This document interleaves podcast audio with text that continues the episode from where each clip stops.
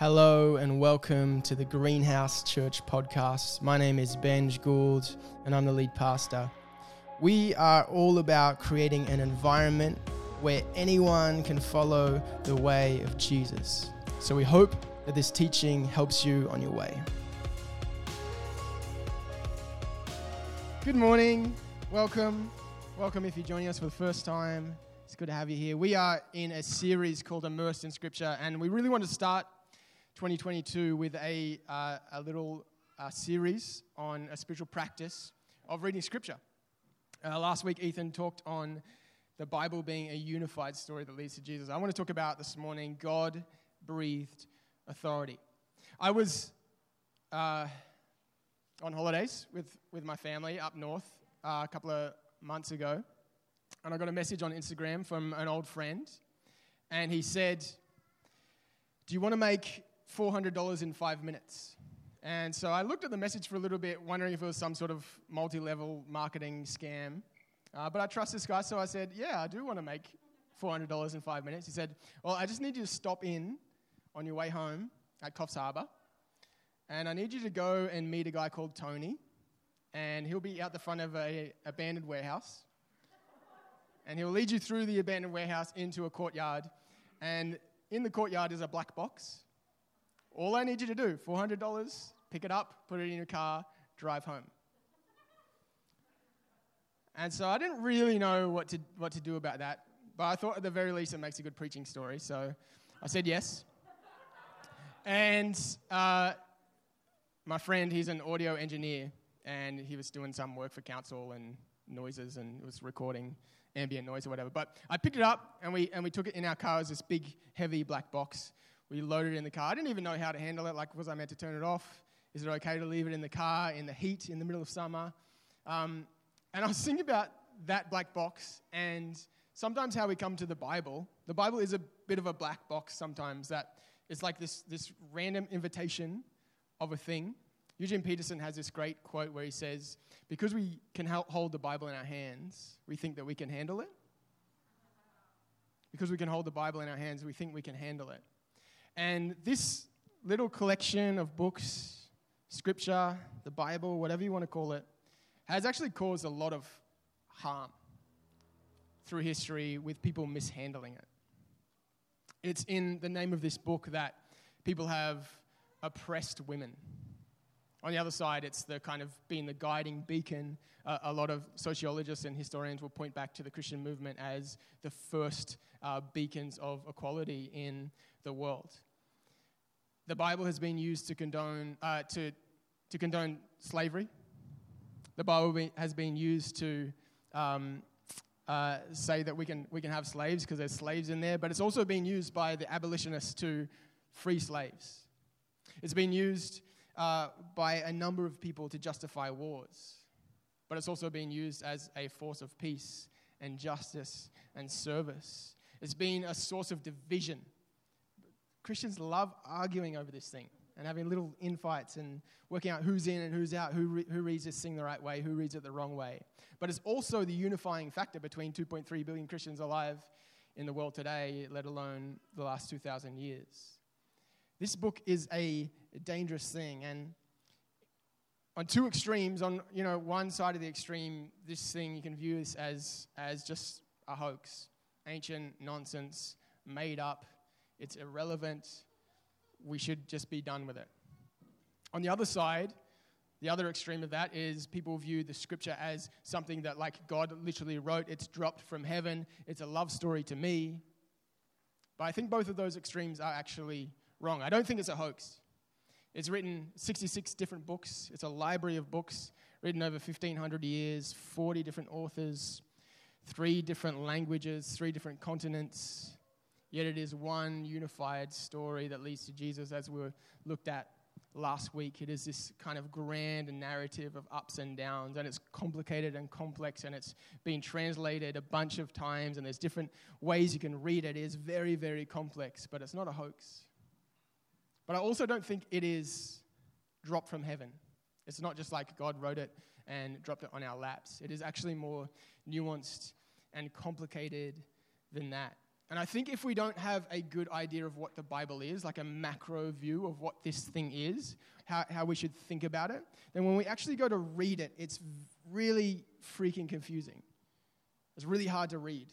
It's really hard to work out what's going on. I think it's really important that we have an overarching view of what this thing is. 2 Timothy chapter 3 verse 16 if you're using the bibles in front of you by the way if you don't have a bible feel free to take the one in front of you that's fine um, page 723 in the bible that's going to be on the screen says this all scripture is god breathed and is useful for teaching rebuking correcting and training in righteousness I just want to share two things from that verse. This is scripture talking about scripture. It's talking about itself. The Bible is talking about itself here. And it says two things. It says the Bible, number one, is God breathed. What an interesting little statement. The Bible is God breathed. And what this, this little verse is inviting us to do is to think across the whole story of Scripture and work out what else is God breathed. In Genesis 2, verse 7, it gives us a little hint. It said, The Lord God formed the man from the dust of the ground. He breathed the breath of life, God breathed, into the man's nostril, and the man became a living person. What else has God breathed other than the Bible? It's, it's you and it's me, it's people, it's humanity. Dust and divine, dirt and breath, heaven and earth it's this kind of like divine partnership between flesh and spirit, body and spirit, dust and divine. What does that mean? What that does it mean that the Bible is God breathed? Hebrews 4 gives us another little hint. It says, The Word of God, it's another shorthand for the Bible, is alive and active this thing, this book, these pages, according to the Bible, are alive. It's a living, breathing organism, which is a very strange thing to say. The theological word for that is inspired, which is like same, it comes from the same root, like respiration, inspiration, which is harks back to the Hebrew word ruach, which means breath or spirit. God breathed. It's inspired. It's it's, it's, it's alive like humans are by the breath of God, this like kind of animating force in us. The Bible is God breathed. It's dust. It's written by people. There's context. It's, it's formed by communities. There's certain things going on. There's letters written to people, not us, written to other people. It is for us, but it's not written to us.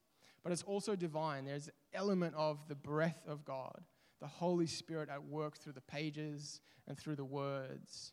This collection of books is important to us because we believe it's the only book document that is alive. The Bible is God breathed. The second one there, if you want to go back to that, yeah, that's good, it's already up, um, is authority. All scripture is God breathed and is useful for teaching, rebuking, correcting, and training. What teaches, rebukes, corrects, and trains? Someone in authority. The Bible actually, if you're a follower of Jesus, should have authority in our world, authority in our life. This thing has authority if you're a follower of Jesus. And, you know, we often want to come and we want to remake what the Bible is to what we think it should be.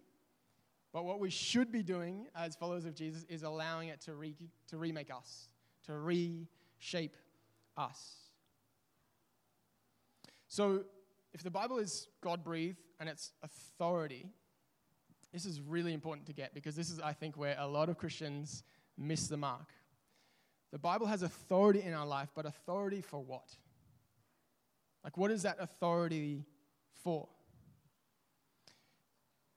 It says, God breathed, its authority because it teaches us, rebukes us, corrects us, for training in righteousness. So it's God breathed, it has authority, but the authority is for training in righteousness. Now, righteousness is one of those weird churchy words you don't use anywhere else. The best translation I know that I can have of this word is right relationship. The Bible has authority in our relationships right relationship with God, with the divine, and right relationship with our neighbors, the people around us, the people in our world.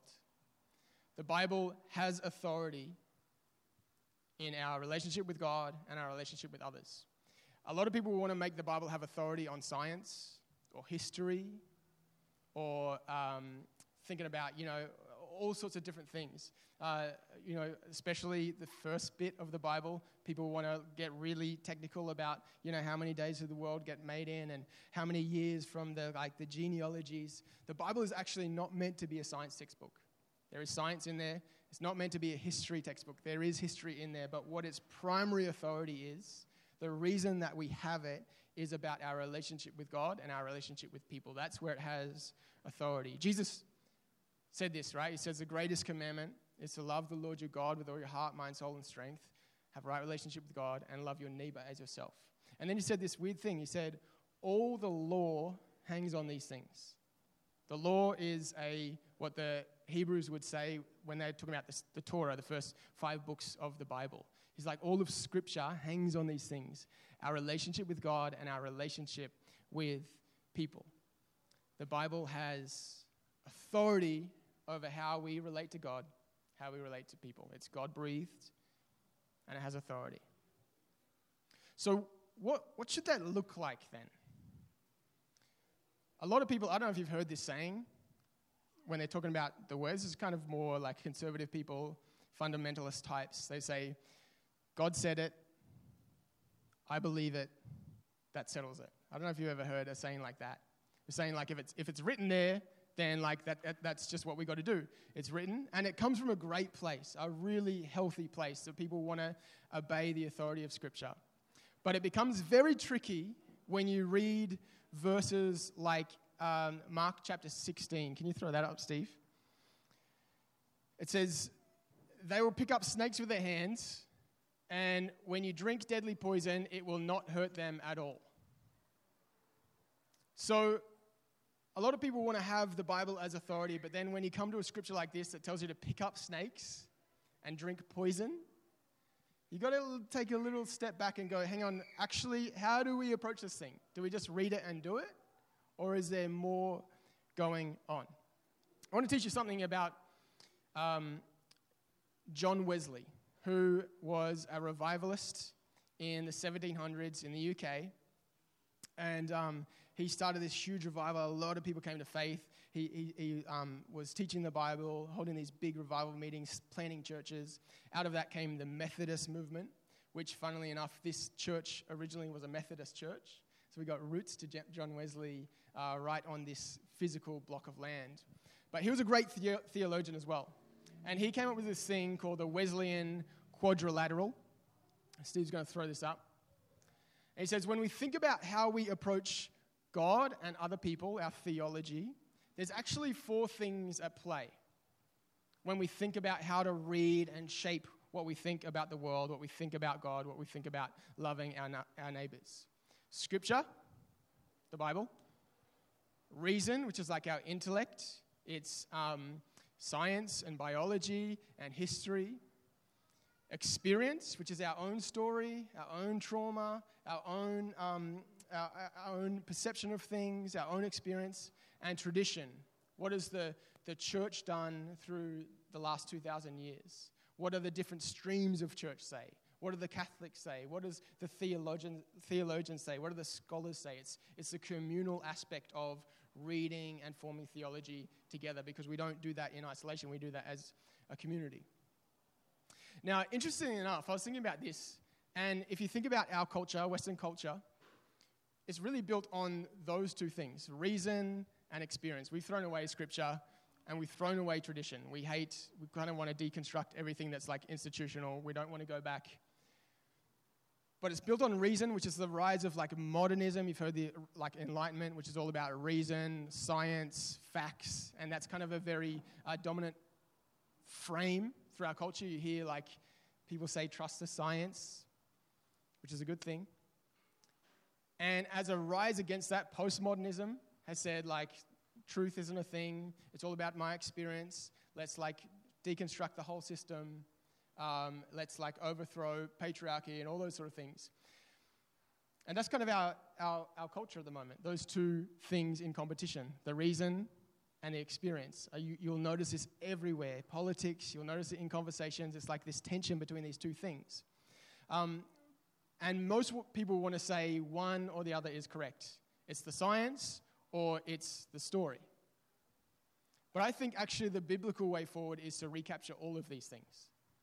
Not just the reason, very good thing to have intellect and think logically about things, not just your experience, very important to know your own story, know your own trauma, know, know what's going on in your own life.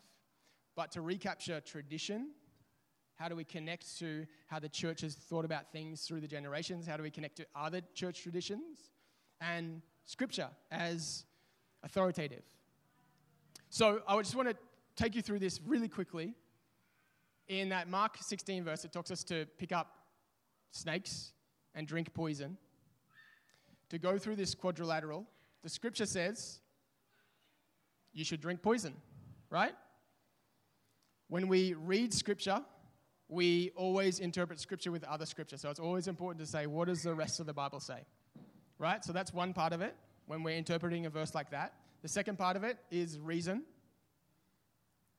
Thank you, Steve.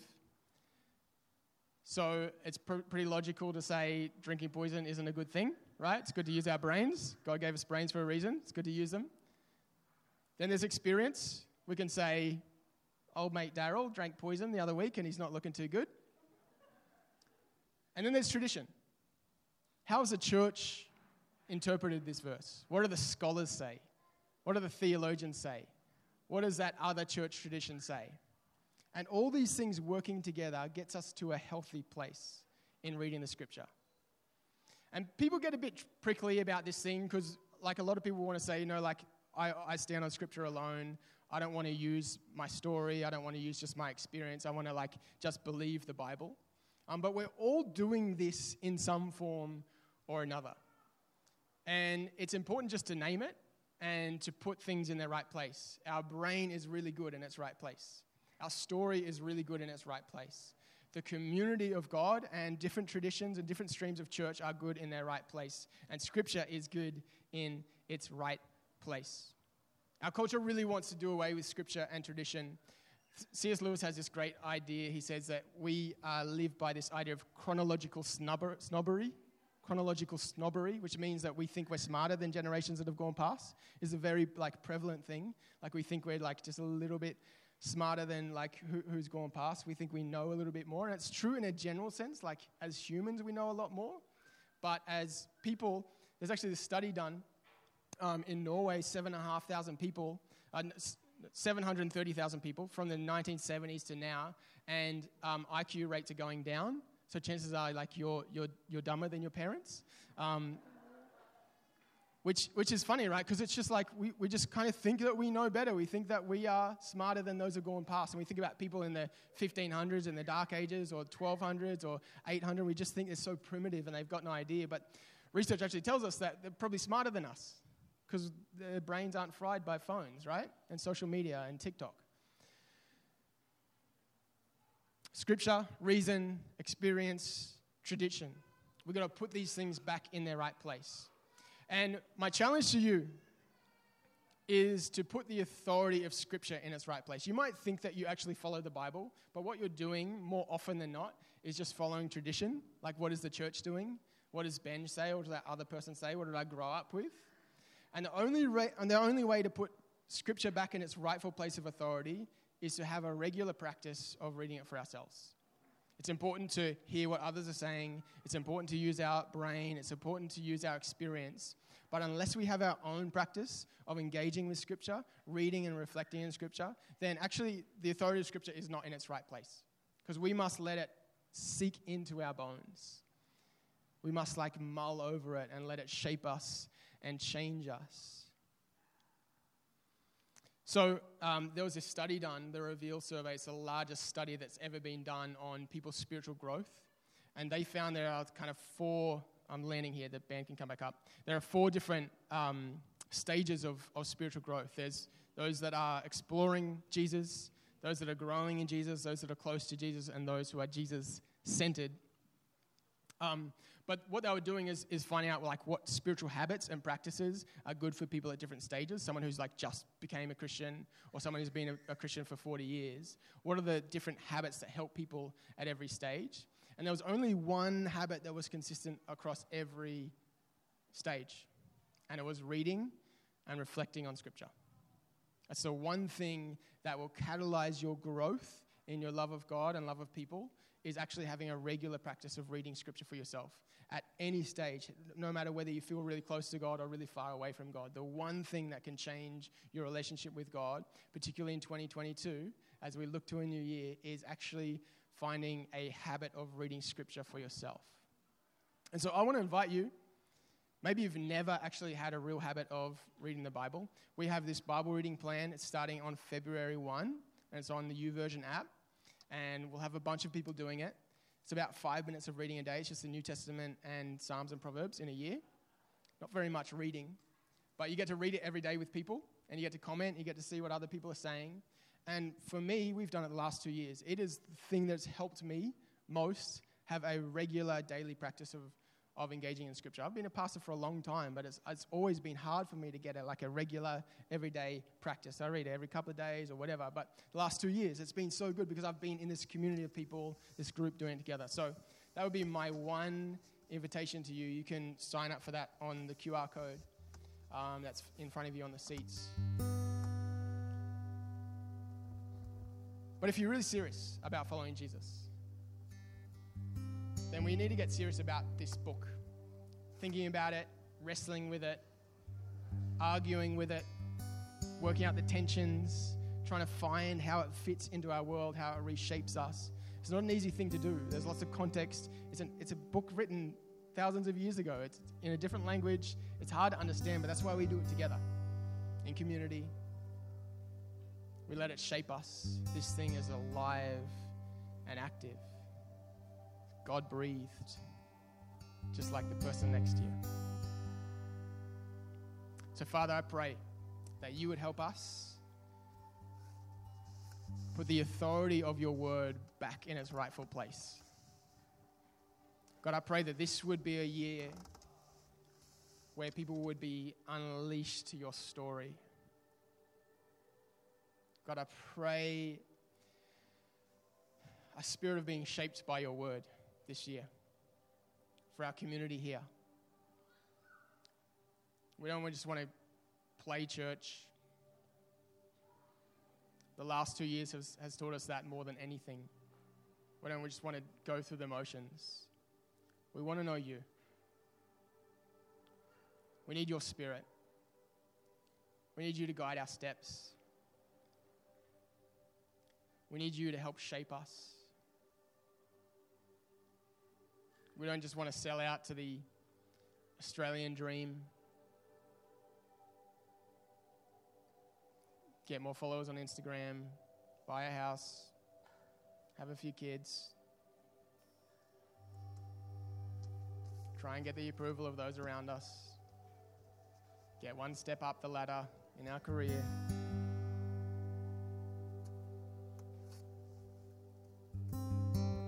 World is fragmentating.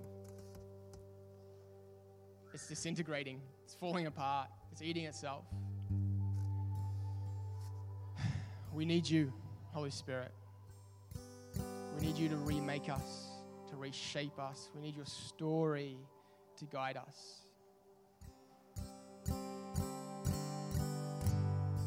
So, would you help us submit ourselves to the authority of your